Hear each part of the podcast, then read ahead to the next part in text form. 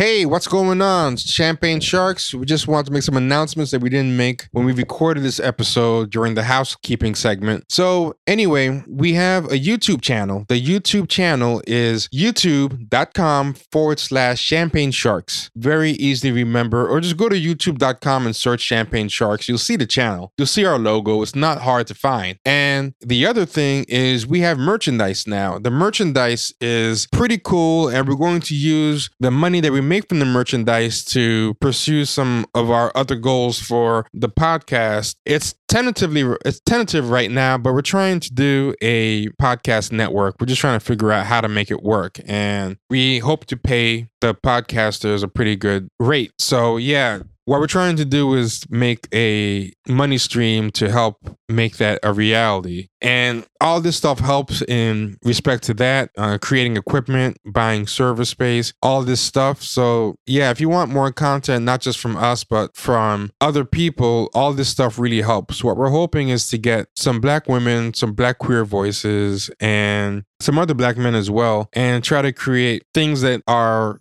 kind of in the spirit of the show, but don't quite just reproduce the worldview because I think that'd be kind of boring for everybody. You know, things that similar in spirit, but also different enough to justify their existence, you know? So all that helps. So go to redbubble.com for the merchandise store and search T Billzie. Put in that search term T B I L Z I E. That's T Billzie, T B I L Z I E. So, in quick summation, it's youtube.com forward slash champagne sharks for the YouTube channel. And don't just watch the videos, comment, like, subscribe, and share. All that helps the discoverability and the YouTube algorithm as far as promoting and sending us out. So that's very important. You know, definitely share. And also, redbubble.com, search T Billzie, T B I L Z I E. You'll see three designs. Each design has its own line of products under it. So, yeah, redbubble.com,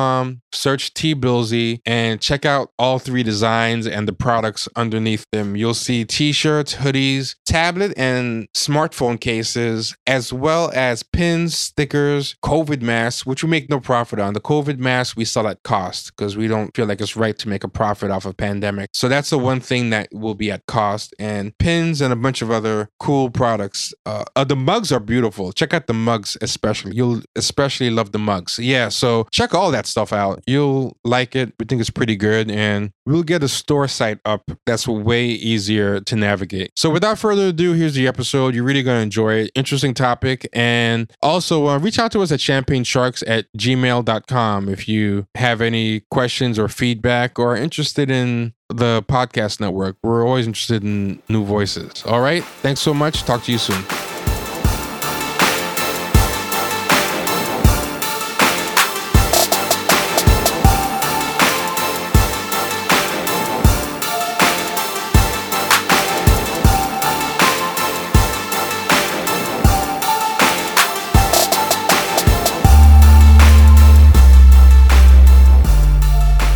Hey, how's it going, Champagne Sharks? How's everyone doing? This is uh, Trevor. Could go to patreon.com forward slash champagne sharks to become a subscriber to the podcast. You get double the episodes, not just one. You also get access to the voice and Discord chat server. You also get access to show notes and a bunch of other uh, good stuff, newsletter that we send now. And um, we also created another tier because some people actually said this was uh, interesting. Some people said they actually wanted to donate more, like they felt that um, they could and they were down to, and they wanted to donate more. And something that's interesting, I didn't realize this with, with uh, Patreon. If you try to donate more than the allotted five dollar a month tier, it actually doesn't allow you to get the premium bonus perks. Like you have to be exactly in that tier. So uh, people were joining the upper tier. I mean, people were actually paying more than the five dollars, and they weren't able to get any of the perks. So then they had to downgrade back to five dollars to get the perks. So in response to those people, we created a $10 tier. So if you are one of the people who wants to donate more, uh, we created a $10 tier. We'll give you a shout out on air too, but otherwise it's all the same perks as the $5 tier. So yeah, I mean, some people actually want to spend more money and we appreciate it. We're not going to complain. So uh, thanks for that. And yeah, that's all the house cleaning for today. Uh, now we're going to um, introduce our guests, and we're going strictly by alphabetical order. So, uh, Christopher, both first name and last name, you you come first. So uh, we'll start with you, Christopher. If you can just say who you are, where to find you, what what you do, and all that good stuff.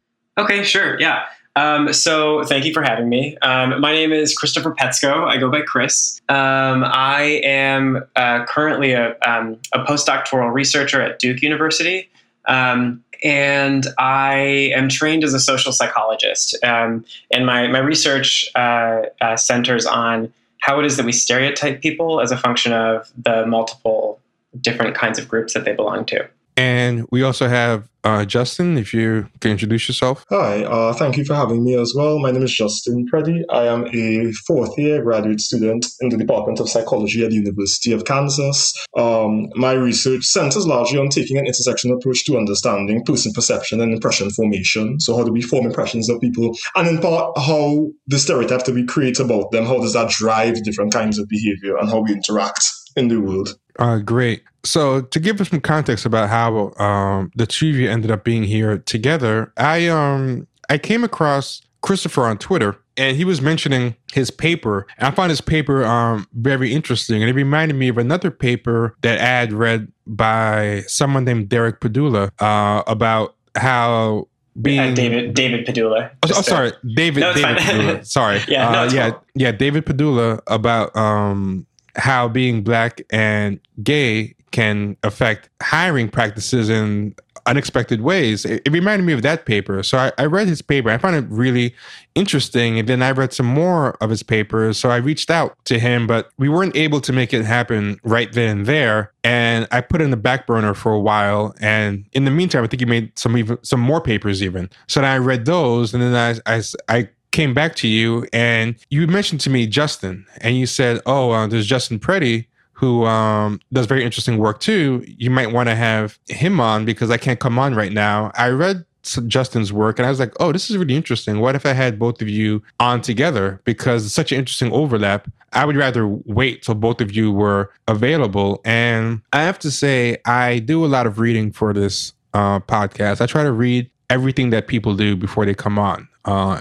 in full. And I have to say, this was one of the most challenging prep things I've ever uh, had to do because not only is it the content of your guys' paper, but both of you guys' papers draw on a long tradition discourse as part of an ongoing conversation. So then I ended up having to read a lot of stuff about uh, social dominance theory, the double jeopardy, the intersectional invisibility, and a bunch of other stuff. I had to kind of synthesize all that to, I feel, fully contextualize and appreciate your guys' papers. So, um, uh, they weren't the thickest reads I've ever had to prepare for a show, show but they were very, very dense with uh, information. I mean, both were very clear in the reasoning and and their um, theses. But what I was wondering was, um, what brought you to this line of uh, questioning or or this these topics because uh, they're both very similar. I noticed, uh, for example, that Justin, you cited Christopher in your most recent uh, manuscript, and I noticed Christopher, uh, you recommended Justin to me, and I was wondering if you guys had a shared source of inspiration as far as coming to this topic, or if it's just the general gist of where this this conversation is going in academia in general.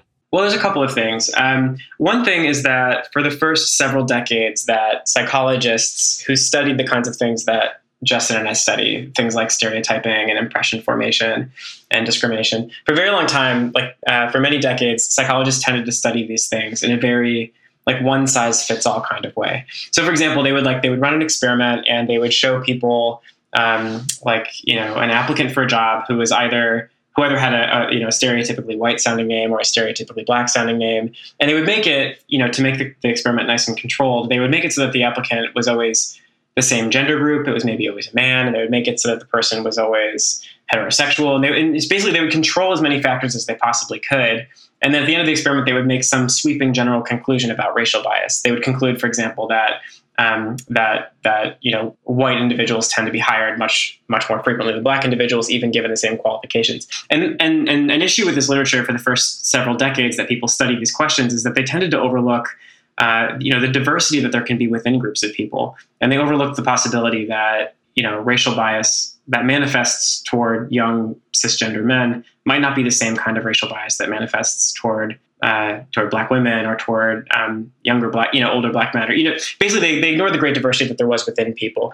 And so essentially, like one of the main one of the main drivers behind the reason why I study these questions is to is to try and add diversity to the literature on stereotyping and to make it more reflective of you know the, the various um, uh, uh, sort of positions of different social identities that we all have. Uh, I came to the work, I think, like many scholars of color, through personal experience, because I identify both as bisexual. I largely use the umbrella term queer, but as queer and black. And so part of my interest in this work has always just been about how people negotiate my sexual orientation and my race together simultaneously in these really kind of synergistic, interesting ways, and thinking about how they react to me or how they don't know how to react to me as they're trying to integrate the different ways of my identity speak to each other. And so because of that, I've always been particularly interested in sort of one of the central tenets of intersectionality, which is the way in which different identities mutually constitute each other. So the idea that you cannot really speak about gender absent of race because the way we understand race is bound up in how we understand gender.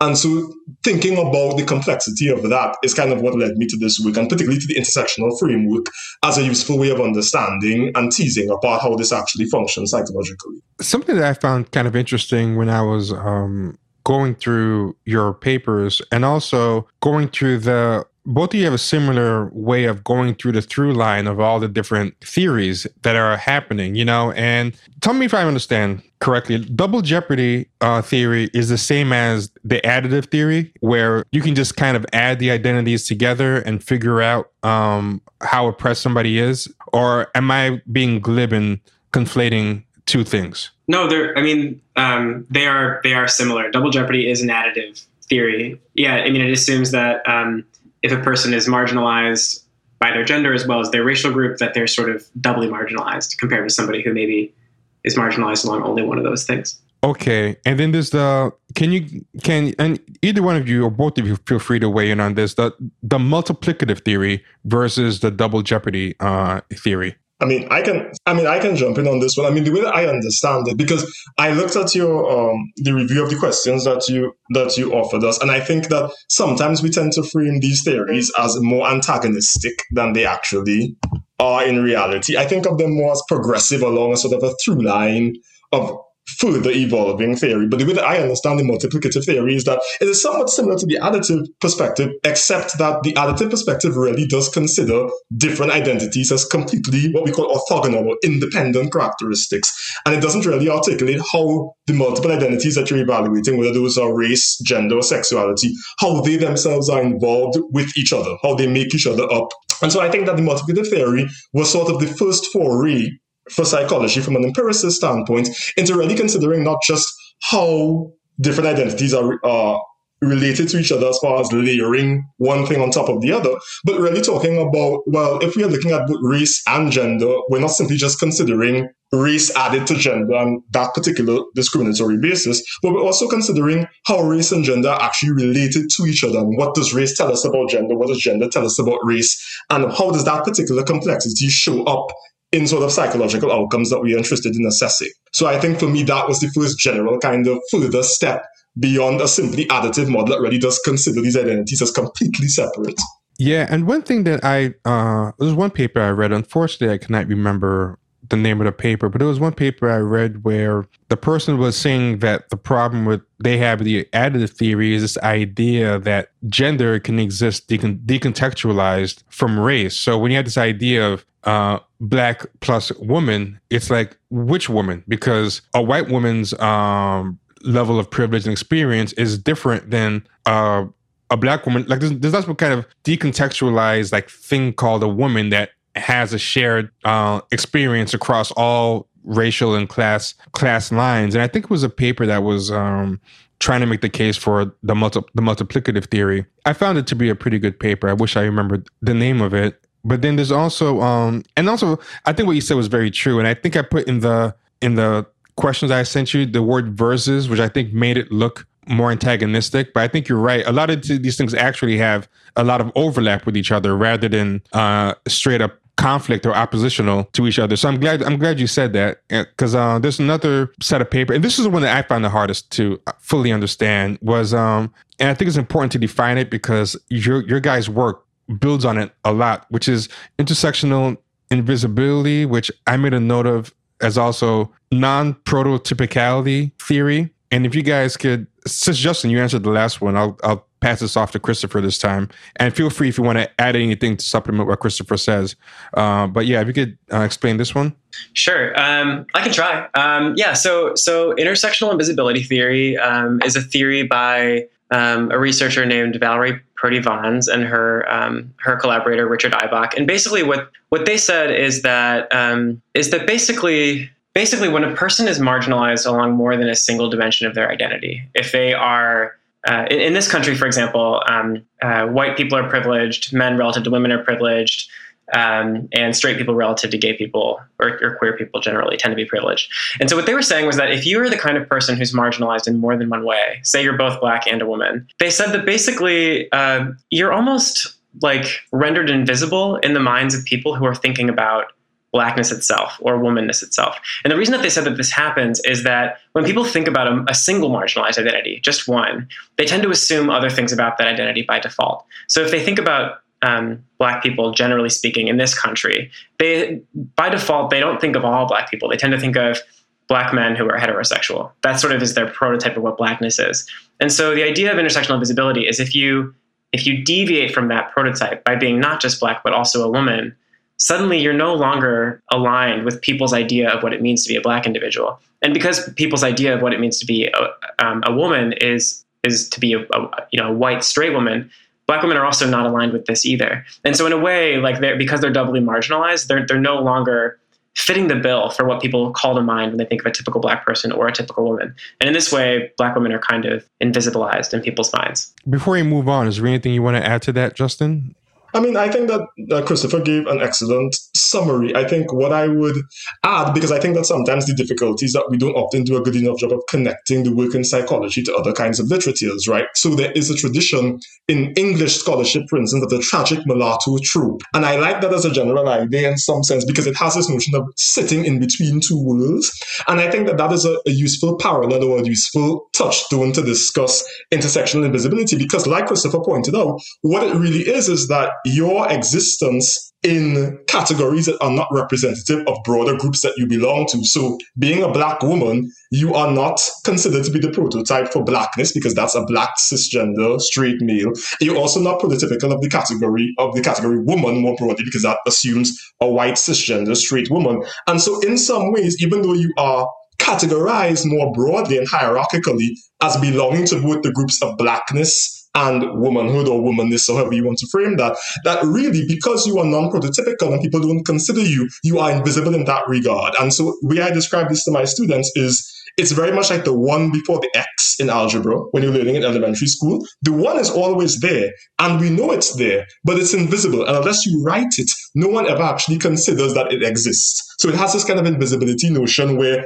because you're not prototypical of either of these groups, persons notions of what the the makeup of the group is does not actually include you and that exclusion has significant psychological implications in terms of the kinds of things that we see. So, for instance, my advisor, Dr. Biernat, Dr. Monica Biernat, who is one of the foremost experts in social cognition in American psychology, has some very interesting work with one of her former students, Amanda Sesko, where what they're really interested in how they demonstrate intersectional invisibility is through this very interesting paradigm of having um, contributions of women and men, both black and white, in a meeting. And then they test people's memory for who gave the particular contribution. And what they find is that persons misremember the contributions of black women relative to black men, white men, and white women. So, in some way, because we do not associate, and their argument, of course, is that because we don't associate black women with a place in either blackness or in womanhood, that even their contributions themselves become visible. We don't recollect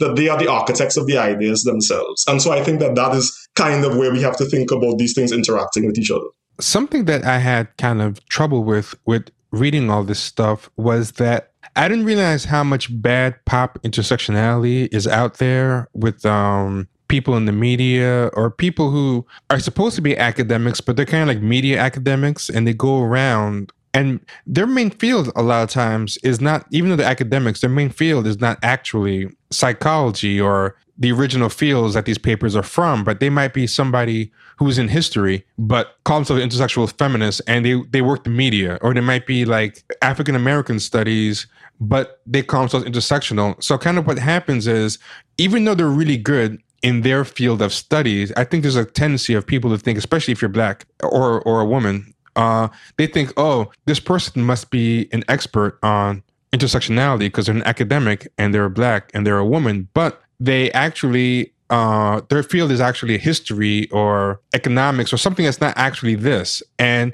I started realizing the problem with that when I started reading a lot of this stuff was I had to unlearn a lot of the bad, simplistic intersectionality that um, was being pushed by these media experts because it wasn't actually like like two things that I, I kind of found I thought were very kind of glib workings of of these theories is one most people tend to keep using the additive so they'll say things like and this happens a lot on Twitter and in the media like there'll be someone who says oh black women uh, experience no women experience uh, sexism uh, but not white women experience sexism, but not racism. Black men experience racism, but not sexism. Black women experience both, therefore they're doubly oppressed. Like everything, everything defaulted to that additive model. But then, like I would tell people, that's not really true because there's a lot of gender-based um, discriminations that black men get that black women don't get as much, whether it's being pulled over by the cops, going to jail, uh, suicides, victim of homicides. Like, it's not really fair to say that black men don't experience, or, or like Jim Crow and the and specifically lynchings. Lynchings happen vastly disproportionately to black men. The um, ra- the false rape charges, the exonerations, and it was very hard to get that past people. That's something that I thought was in the literature, and then I didn't realize that I read your guys' papers. Then reading the papers you guys cited, that that's actually like like if anyone does believe the additive theory, it's not a big portion of the literature. Most people kind of actually understand what I was um, trying to explain to these people. I was, I was realizing I was giving a lot of the intersectionality a bad rap based on people pushing a dumbed down uh, version of it.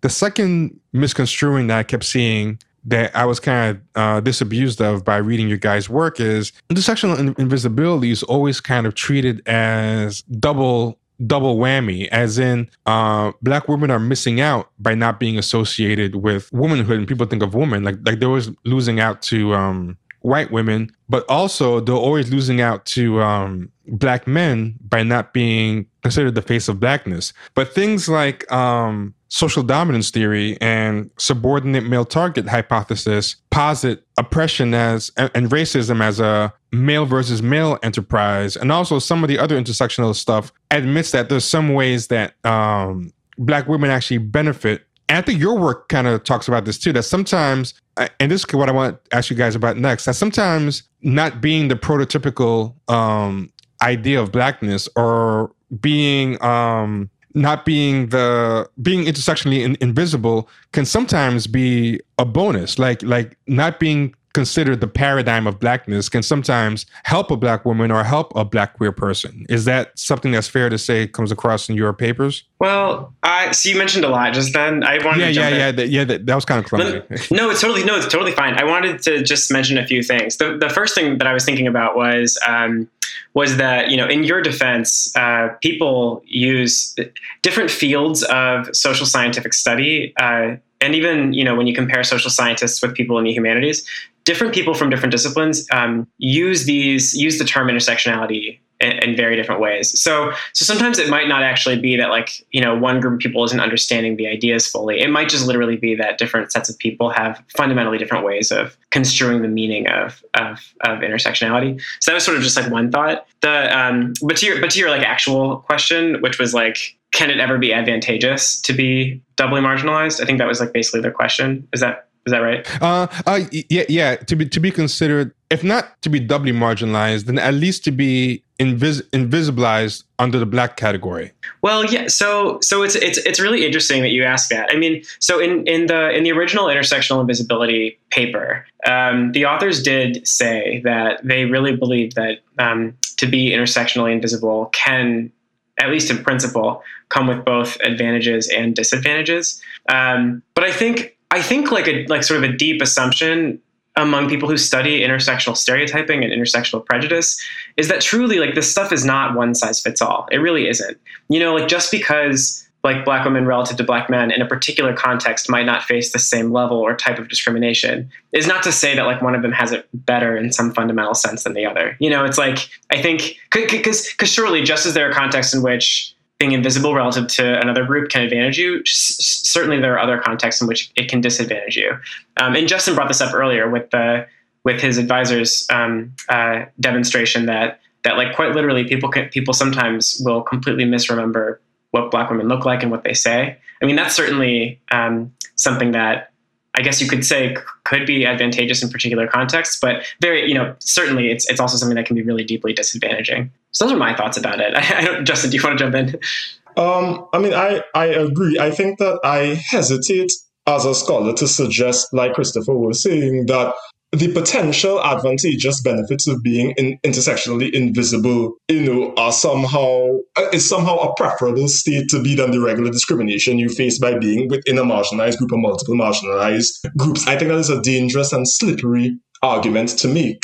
What I think is more true, however, is that thinking through, so, so for instance, even to extend Christopher's example, right? Because this is one of the arguments that you sometimes hear persons make about intersectional work more broadly, and particularly the, the, the place of Black women more broadly in sort of related black liberation movements, right? So one of the things that happens as far as invisibility, so even related to my advisor's work, is that many persons, even within the field of psychology and other fields, will invoke the term inter- intersectionality and completely ignore the particularly strong history of black feminist thought that gave birth to intersectionality as an actual theory.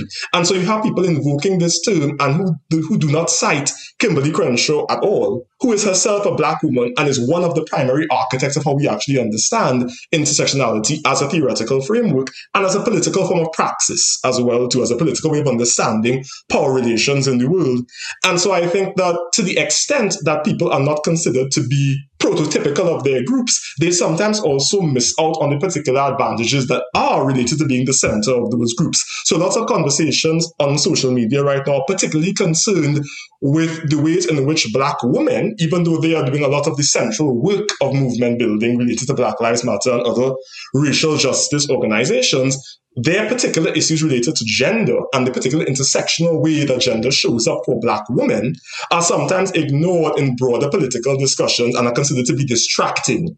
So that when people talk about the fact that we can't have these conversations about the ways in which um, cisgender black men perpetuate violence within these activist communities, that is a representation of what intersectional visibility looks like. Because you are not prototypical of this group, and because we can make a systemic argument or a systematic argument that black men may face greater degrees of particular kinds of state sanctioned violence because of their prototypicality. What the inverse then becomes is that we don't have the time to discuss equally important conversations because black women are not themselves prototypical of either of their singular groups. And so I think I push back very strongly against the notion that we have to look at it in this super dichotomous way. Because even if we are talking about advantages, and I put those in air quotes that you can't see because I'm not on camera, but because when we say advantages, what we are really talking about are different degrees of freedom in an unfree system. And so I'm not really interested in, in, in arguing that tit for tat perspective. I think it is diminishing and it is actually antithetical to the broader argument of intersectionality to begin with. Yeah, it's interesting too because it can it can sort of distract you from paying attention to the the overall disadvantage itself. Like if you're if you're like focusing instead on like who has it worse, like you're sort of potentially just completely overlooking like the, the problem itself. Yeah, and to your point, Trevor, as well. Sorry. To, to your point, Trevor, as well. You know, even when Christopher was talking about Valerie Purdie Vaughn, who's a black woman who is the author of the intersectional intersectional invisibility people, she spends quite a lot of time in that work actually talking about the dangers of playing oppression Olympics and why that is a, a dangerous and slippery way to even understand the, how different identities interact as it relates to discriminatory practices. And so I think it's funny also too that when people speak about intersectional invisibility and they critique it, that often a black woman's direct words about her own work are often forgotten in the broader critique of what intersectional invisibility might be directing us to, which again is a further example of the very phenomenon that she is investigating. Yeah, it's kind of ironic and sad. like, um, yeah, yeah, but I kind of noticed that a lot. Like, people kind of come to these things with their own kind of motivated reasoning, and interpret things uh, in certain ways. So yeah, like like I said, I was very kind of surprised when I read the actual work how nuanced a lot of this stuff was compared to what people boiled it um, down to. And I don't know if it's a good faith mistake that they're making online where they're trying to create this absolute hierarchy of um, oppression Olympics, or if it's um, deliberate misrepresentation. But like I was really surprised. So, for example, the example I was given the most often was Kimberly Crenshaw giving a speech where she gives an example of these black women at a plant and the plant had some kind of diversity initiatives that uh, were meant to get more black people in the plant but the plant um, hired a bunch of black men and used that to satisfy that initiative and then there was um, a feminist initiative to get more women there. So they just hired white women, and then the black women were um, unprotected, you know. And there were people online kind of using that as a way to say, hey, this is intersectional invisibility. This is why black women are universally, like, you know, as an objective value, like uh, on the bottom. And I was like, that's very true that in that context, uh, they suffer, but there could be other situations where they do okay. And people are like, you need to be more intersectionality. You're not getting it. But then when I read more Kimberlé Crenshaw, her actual work was more nuanced than that, where she said, uh, it's not that uh, simple. So then I was kind of wondering, like, okay, so she herself is saying, like, you know, what you guys are saying that in some contexts, this happens, some context that happens. And she also said it's not just additive. Like she explicitly said, it's not just additive identities. You can't just add identities together. She explicitly spoke against that, very similar to how you guys said that um Valerie, is it Purdie Vaughn? Is that her? Purdie Vaughns, yeah. But Purdie Vaughns, yeah. I didn't want I butchered the pronunciation. Oh, actually, I think it's I think it's well. So when she authored that paper, that was her last name. But I think her her her uh, last name is currently Purdie Greenaway. Green, I think yeah. it's changed. I think that's correct. Yeah. Yes. Yeah, but in any event, in any event, you you have the right person. yeah, yeah. Uh, uh, and when I read her work, I was very um impressed with uh, the nuance, the nuance in intersectional invisibility. Like you guys said, it wasn't a, uh, just trying to create a rigid um, hierarchy. And, and I feel like the reason this is important to discuss is because you guys build on a lot of this stuff. So I kind of want to kind of lay the foundation for the field before we um, get into your specific papers. I think the last thing we haven't really discussed, we could just talk about um, social dominance theory and subordinate male target hypothesis uh, as far as like how that relates. Yeah. I'll try. Um, yeah. So Justin, feel free to jump in. I haven't really spent a lot of time thinking about um, SDO in a while, but but okay. So social dominance uh, theory, um, uh, in terms of its implications for like intersectional stereotyping, um, argues in essence that uh, that that men from particular marginalized groups will tend to face a greater brunt of the discrimination that's directed toward those groups, and that's that's what this theory refers to as the subordinate male target hypothesis. The idea is that if you are a subordinate group member uh, uh, and, and there's bias against that particular group, um, that it targets uh, the males from that group specifically. Um, and the, the evidence in support of the subordinate male target hypothesis that this theory tends to point to when articulating the, or trying to support the validity of the hypothesis are some of the things that you mentioned um, earlier, Trevor. Things like um, police civilian violence disproportionately being uh, directed toward black men relative to black women, um, uh, things of that that nature. Um, and so this theory actually comes from like a, um, an evolutionary standpoint. Um, uh, and, and, essentially, like like like one assumption of the theory is that is basically that like like sort of uh, uh, I don't really know how to explain it. Like essentially that like um, well I maybe Justin, do you maybe want to jump in and help me and help me out here? I'm so, I'm so I can't remember. I actually can't remember now that I'm thinking out thinking about it out loud. Like like like why specifically like the evolutionary reasoning baked into the theory causes us to believe that men relative to women would be more likely to face discrimination. Right. I think from a, a, an evolutionary standpoint, and like Christopher, and so I, I, kind of wanted to articulate as well before I give my broader response, that social dominance theory shows up as a reference point in my work, in part because we are required to often pay homage to the kind of theoretical trajectory that grounds our work, but also because I think that what I was interested in articulating through social dominance theory and its implications for intersectionality and this kind of work is that social dominance theory is specifically oriented at, at a system level around hierarchies of power and status. And so, really thinking about what the implications are for intersectionality at a systemic level in terms of the way different groups are organized in society. And so social dominance theory, like Christopher was articulating, has an evolutionary background that suggests that because, from an evolutionary standpoint, men relative to women are more, are more likely to be the arbiters themselves of um, violence and power and power discourse, that they are likely both to be the architects of discrimination, but also the recipients of discrimination relative to the women within these different groups. This is also in some ways related to, because everything is connected, a broader notion of prototypicality. Because how this, the reason that men are typically situated evolutionary as the arbiters of this has also a lot to do with how we understand maleness and masculinity as the default context from which we decide how we understand different groups. And so that is like largely part of the argument behind the subordinate the subordinate male hypothesis as well as social dominance theory more broadly. I think for my purposes, when I was invoking it in my own work, what I was really thinking through was really about the aspect of social dominance theory that addresses what's called legitimizing myths, which is that what are the beliefs that people have that justify their prejudicial attitudes towards people? And I was using that to situate, particularly because my work is focused on sexual orientation, to consider how social dominance theory really talks about the belief that heterosexuality is the default. And the fact that that is the belief that we generally have, that having that particular belief of heterosexuality as the default creates the social environment from which people can legitimize prejudice and discrimination against queer persons. And how then that is complicated by the fact that, in a similar way, because our default for prototypicality and power around race is always centered around whiteness, that in terms of hierarchy, where do black people fall? And I think Trevor asked a question about Afro pessimism that we can discuss after if you're still interested. But I think for me, in terms of thinking about it as a, a theory oriented around how power shows up in a structural sense, that was really what my interest was in linking it in some way to the work that I'm doing.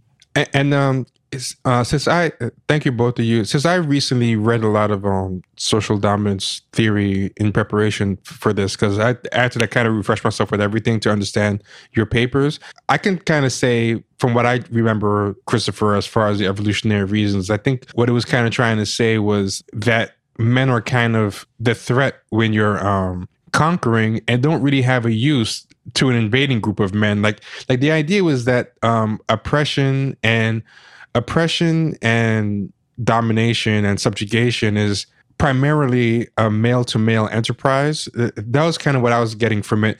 But women get oppressed too, but women get oppressed to the degree in which they're deemed as loyal or um, supportive of the men.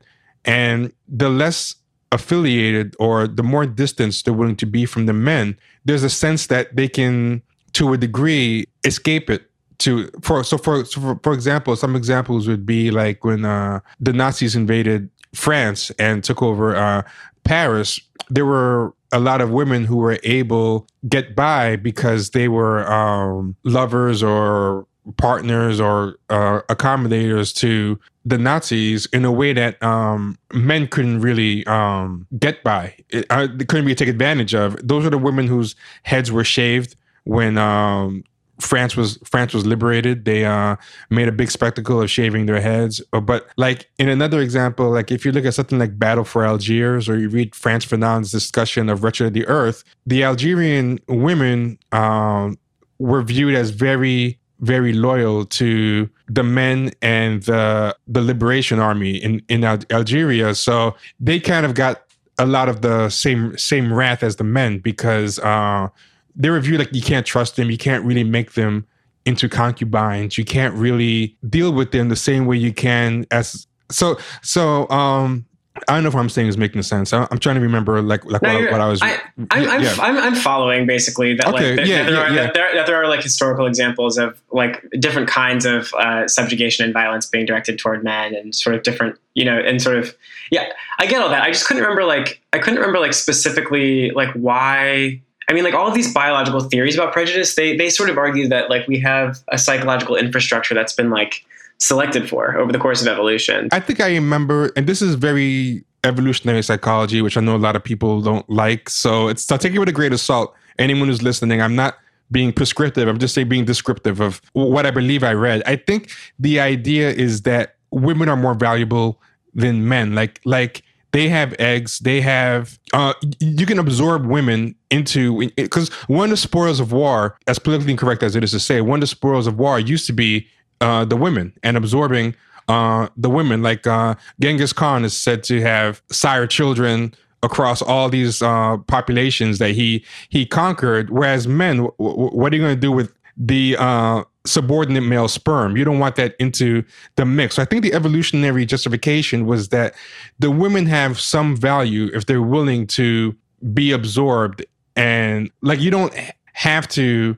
It's actually not evolutionarily advantageous to genocide the women for being women if you're invading because they have a use as far as spreading your genes and whatever, whereas the men are competing uh, sperm. And I think that was the uh, evolutionary reasoning behind it. And again, I'm just repeating what I believe I read. Yeah. I, also, yeah. for the record, I did not mean to derail us this much. I, I sort of like no, I don't think I don't think it's a derail at all. Like I first of all, this show does a lot of uh, derailing and bringing it back. It's fine. like, yeah, cool. Okay, it's totally fine. Yeah. But so yeah, so so that was the, the, the main implication of that theory for what Justin and I do is that it argues that sort of discrimination tends to be directed toward men more than women. Uh, like like racial discrimination, for example, tends to be directed more toward men than it is toward women. Yeah, I don't think it's a derailing at all, just because I believe that um, one of the big things about all of this is trying to figure out hierarchies of of oppression, for better or worse, and because that's a that's a viewpoint that I think is very um, counterintuitive to the current discourse, like the idea that men might face more more oppression than women.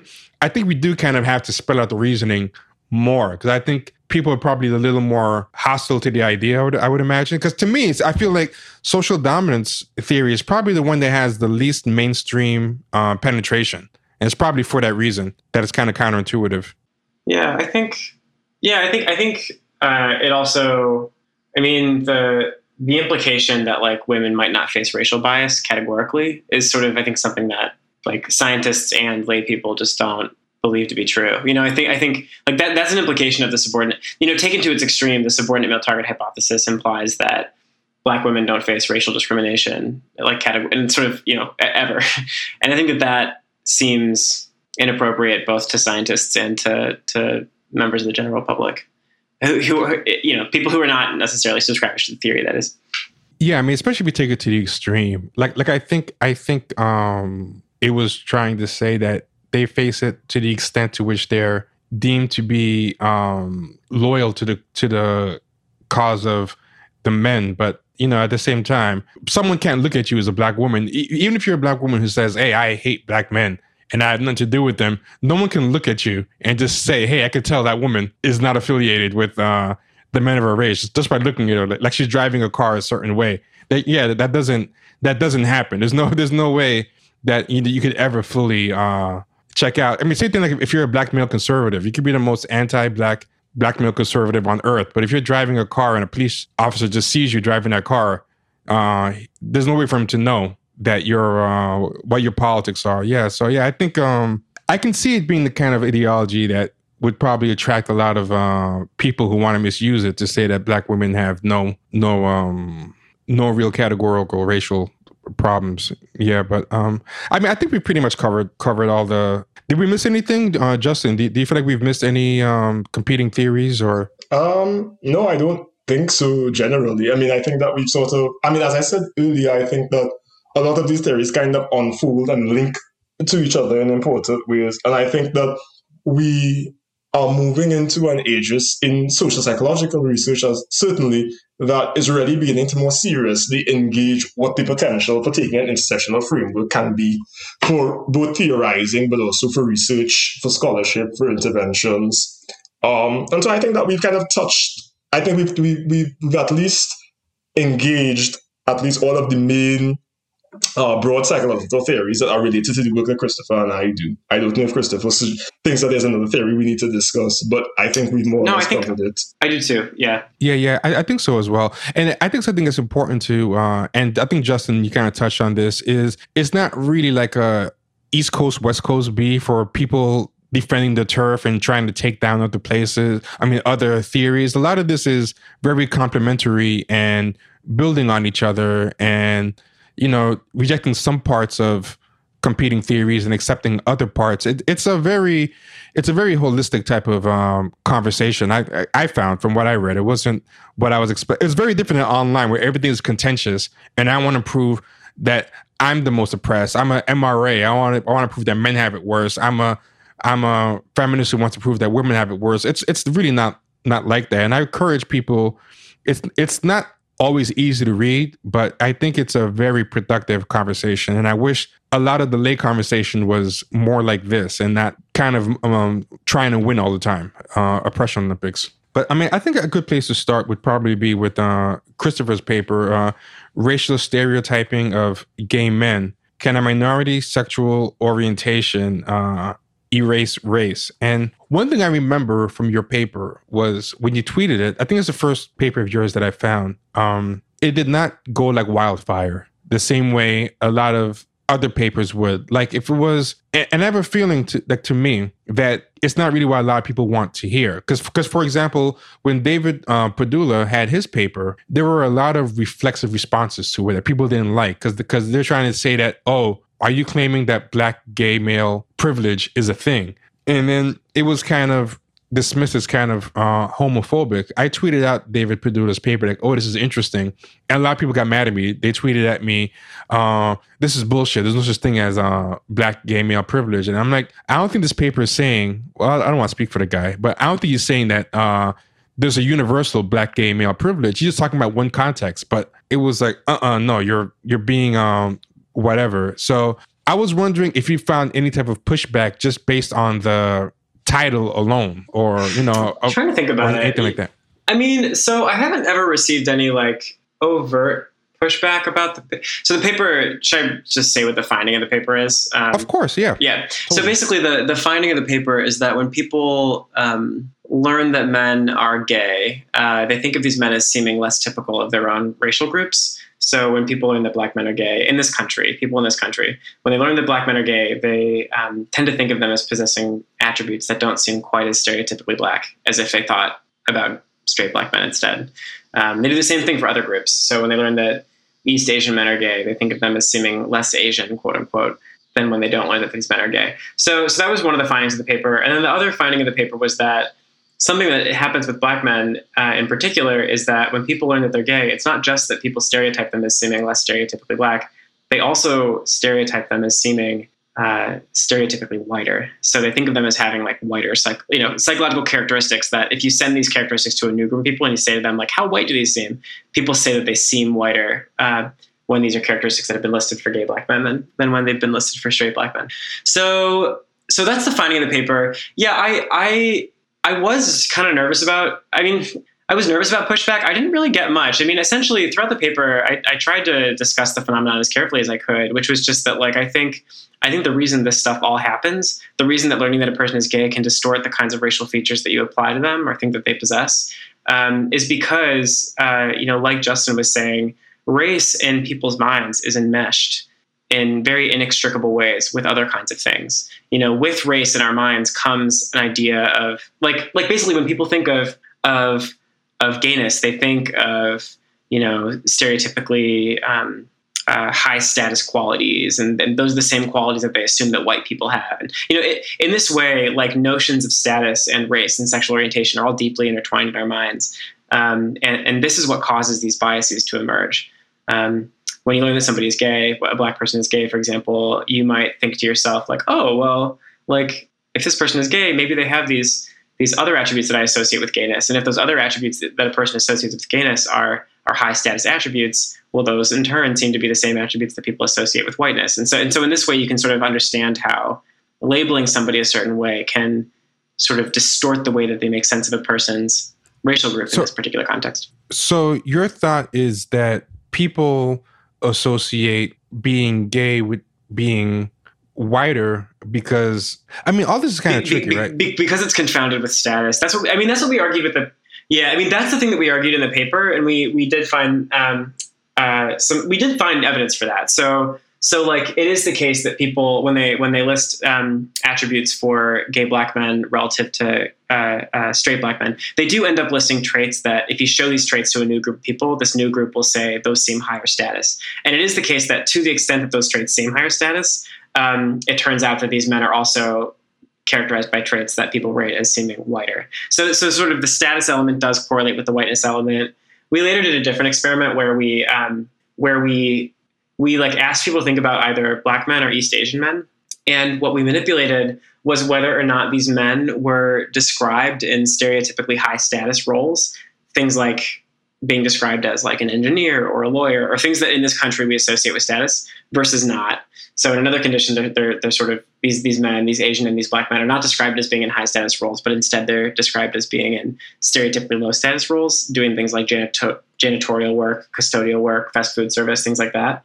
And we, what we showed is that um, is that if you if you get people to imagine either of these groups in high status roles, uh, the, this, the whitening thing no longer happens. And the reason it no longer happens is that if the person in your mind is already kind of high status, then labeling the person as gay doesn't cause them to seem any different than they would have seemed otherwise. And so, in turn, there's no whitening pattern that kind of happens. Uh, this might not be a valid question, but it might be a chicken and egg thing. But is your is your finding that gayness implies whiteness, which implies high status, or is it that gayness implies high status, which then implies um, whiteness? Like, did you find one order to be more uh, typical, or was it the kind of thing where whiteness and status are so interrelated that it's not really something you can even really tease apart very easily? You know, honestly, so in the paper, we argued that it was specifically that gayness changes your notions of a person's status and that this in turn associates, you know, influences the perception of that person's whiteness. That's how we talked about it in the paper. But what you just said is is is the truth of the matter, which is that these two things are so intertwined in people's minds. In this country, to be white is is so linked in people's minds with to be high status that essentially, you know, both are kind of happening exactly at the same time. And it's kind of impossible to really pin down for sure whether it really is one leading to the other uh, because because kind of both happen at once something I thought was brilliant about your paper, which is not something that I would have intuitively thought about, but when you bring it up in the paper, it makes a lot of sense. Is I mean, I think a lot of us, especially in America, we treat race as a binary of black and white, you know, and even a lot of um, non-black people of color kind of complain about this, about this idea that um, everyone else is kind of an afterthought, and it's just kind of treated as like this binary. And I thought what you did was great in that you didn't just conflate deracialization with automatic um, whitening, that you made a point to make it two separate hypotheses, which is one is that um, being gay um, deracializes um, men of color, but also does it actually whiten them? And what was interesting is that it ended up leading to some interesting results. You're totally right. Yeah. So the two don't always happen at the same time. So to seem uh, less like your own group is not necessarily by default to seem whiter. So, so yeah, Asian East Asian men in this country are an interesting example because they they already are stereotyped as being in high um, high status roles. People think of East Asian individuals, you know, the stereotypes about them characterize them as being really industrious and really intelligent, and all you know all these things that we associate with high status. And so for them, when they're labeled as gay, they do seem like they're no longer quote unquote Asian to people, but they don't correspondingly seem any stereotypically whiter. Right, because a lot of the positive stereotypes that um, whites have are also associated with um, Asians. If I East Asians, if I understand your paper uh, correctly. Yeah, I mean, basic. I mean, yeah, it's it's sort of. It seems like they they have this the high status thing in common, um, in terms of the way that people stereotype them. Uh, we didn't talk about your your um, identities, but you know, just for the uh, audience, because sometimes, because um, one of the things that runs through these papers is sometimes one of the trains of thoughts in in um, this identity talk is the lived identities of the person um, talking. So if you um, were interested in talking about what your identities are and how how it kind of affected how you viewed the findings, you know, like as far as yeah, well, so I so I I'm a gay white man, a gay cisgender white man, um, and I I mean, I, I, think you know, right when I started, I, so I started this research that we're talking about right now, right when I first uh, began my PhD program, and um, you know, I think I think right from the get go, I was interested. I, I, had actually recently come out of the closet. I came out of the closet um, like uh, like when I was 22, almost 23, and then I started graduate school when I was 24. And I, it just felt like people perceived me so differently when when I was disclosing um, uh, that I was a gay person. I felt like I felt like literally the way that people saw me and remembered me and thought about me was changing, and um, and I, I was just interested in that general question: How can learning that somebody is gay just fundamentally change the way that you remember what they're like or think about who they are? And that was definitely an impetus for this for this work. Uh, Justin, I'm going to put you on the spot. Uh, did you have any particular thoughts or questions about uh, Christopher's uh, paper that you wanted to um, share? Whether it's um, you know the information in it, or as far as what your own lived experiences kind of uh, confirmed or didn't feel right one one way or the other. Just any thoughts you might have had or questions. Um, I mean, I don't really have any questions. I think, as Christopher articulated, we do somewhat similar work. I think we are engaging, at least in the work that I am currently doing, we are engaging slightly separate questions. But I mean, I think that the approach that is being taken is good. I think what I what I appreciated, I think in a similar way to you, Trevor, was the careful, nuanced discussion of the relationship between high status, whiteness, and uh, sexual orientation because I do think that um, if you are not careful, uh, those things can become conflated in ways that derail the actual arguments that Christopher and his colleague and his advisor, I think, are trying to make in that um, in that paper. But overall, I mean, I thought that it was it was solid and very interesting work. I mean, the thing that jumps out to me with the East Asian example is when you were discussing the notion of um, the associations of high status. I mean, it resonated with me sort of interpersonally, but also in terms of just broader research. I mean, Christopher will be able to talk, can tell you certainly about the the work of one of the more famous social psychologists, Suzanne Fiske, who in, is involved in something called the stereotype content model. So looking at what are the stereotypes of these different kinds of groups and where are they, where are they on basically two broad dimensions. One is warmth and the other is competence. And so what's interesting to me is that it made sense the findings that Christopher had for East Asian men already having high status stereotypes associated with them because that is one of the famous stereotypes as he pointed out about East Asian persons, but men in particular. They are agentic, they're hardworking, they're industrious, they're hyper intelligent, but they're also perpetual foreigners and they're also secretive or tricky.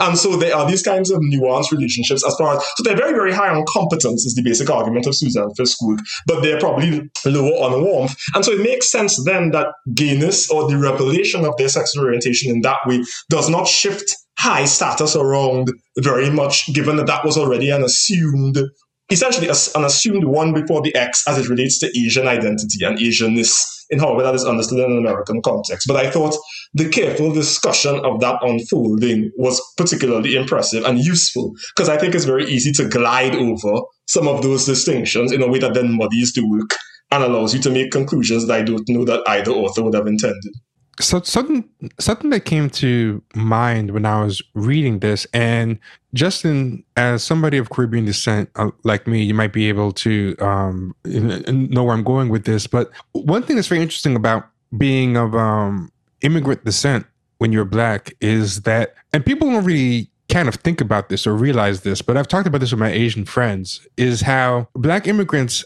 have this thing where they kind of get the stereotypes of African Americans, but also uh, they have a lot of the culture and stereotypes that people kind of associate with immigrant groups, including uh, East Asian immigrants. Like people write about how Nigerians are hardworking and curve busters and engineering classes and how they have certain family structures and how they demand their kids get A's. People say the same thing about a lot of Caribbean immigrants as as well, like about like there's certain positive stereotypes of immigrants that even get applied to like uh, East Asian immigrants that some black immigrants partially get even as they're getting the negative stereotypes that come with blackness and as complicated as this stuff is already, I would I really wonder um, what would happen if people started throwing in um, to add to the mix um, the immigrant stuff. I want to know if you've done any thinking about that, or if you know anyone else who has uh, written about that. If it's something that has crossed your mind, and also if you disagree with any of what I've said, by all means, you can always bring that up as well too. Yeah, I think that can certainly, I think that can certainly be true. I agree with you that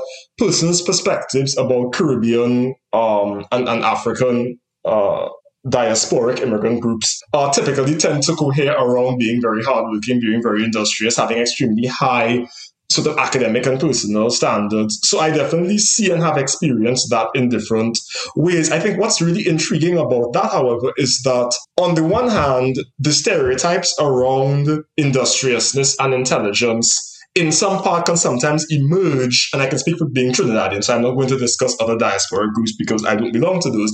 But in terms of being from the Caribbean and being from Trinidad in particular, I think that that relationship to industriousness and excellence in, in, the, in, in academic pursuits can emerge as a stereotype positive stereotype from our own um, immigrant communities themselves. I think the really interesting thing is that sometimes, regardless of our intention or not, or whether we desire it or not, many of the negative stereotypes that are associated with African American persons and with blackness writ large as a, as a broader superordinate group are sometimes ascribed to us. And I think that distinction is particularly interesting for how much we relate or accept or resist these different kinds of stereotypes, positive or negative. Because I think that the thing that I try to emphasize that I think I'm going to bring up here because we're talking about positive stereotypes is the fact that positivity is also imprisoning in important ways. Like putting somebody up on a pedestal and saying you are really good at this thing. Asians being good at math is always a really fantastic example for me because I have some colleagues of mine who are Asian who aren't good at math and who see how much people demean them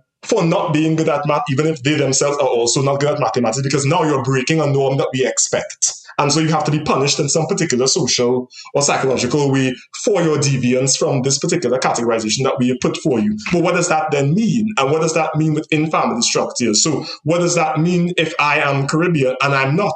You know, stereotypically hyper intelligent, or I'm not perceived to be hardworking. What does that do? How does that, how then do I integrate these different identities? And so as far as integrating it into my own work, I haven't considered it as yet. I think I'm trying to do things as we do in science, and Christopher can attest to this somewhat incrementally, because I think these are all very interesting questions, but you also can't address every single intersection at the same time. And I also don't think that all intersectional identity, all interactions of identities matter equally in terms of thinking about broader systemic violence, in terms of thinking about power asymmetries in our broader American society. And so I think for me, it's potentially a thing that I'm thinking about because I do do immigration work in a separate line of work, but it's not something I have considered integrating just as yet, at least not in quite the same way. But it is something to consider for the future, but I haven't given it too much great in depth theoretical thought beyond just my personal lived experience of existing as someone who's both American and also Trinidadian and how I sort of engage with the world across these different identities. All right, y'all. So that is the end of part one. Go to, again, patreon.com forward slash champagne sharks or click the link in the show notes to get part two.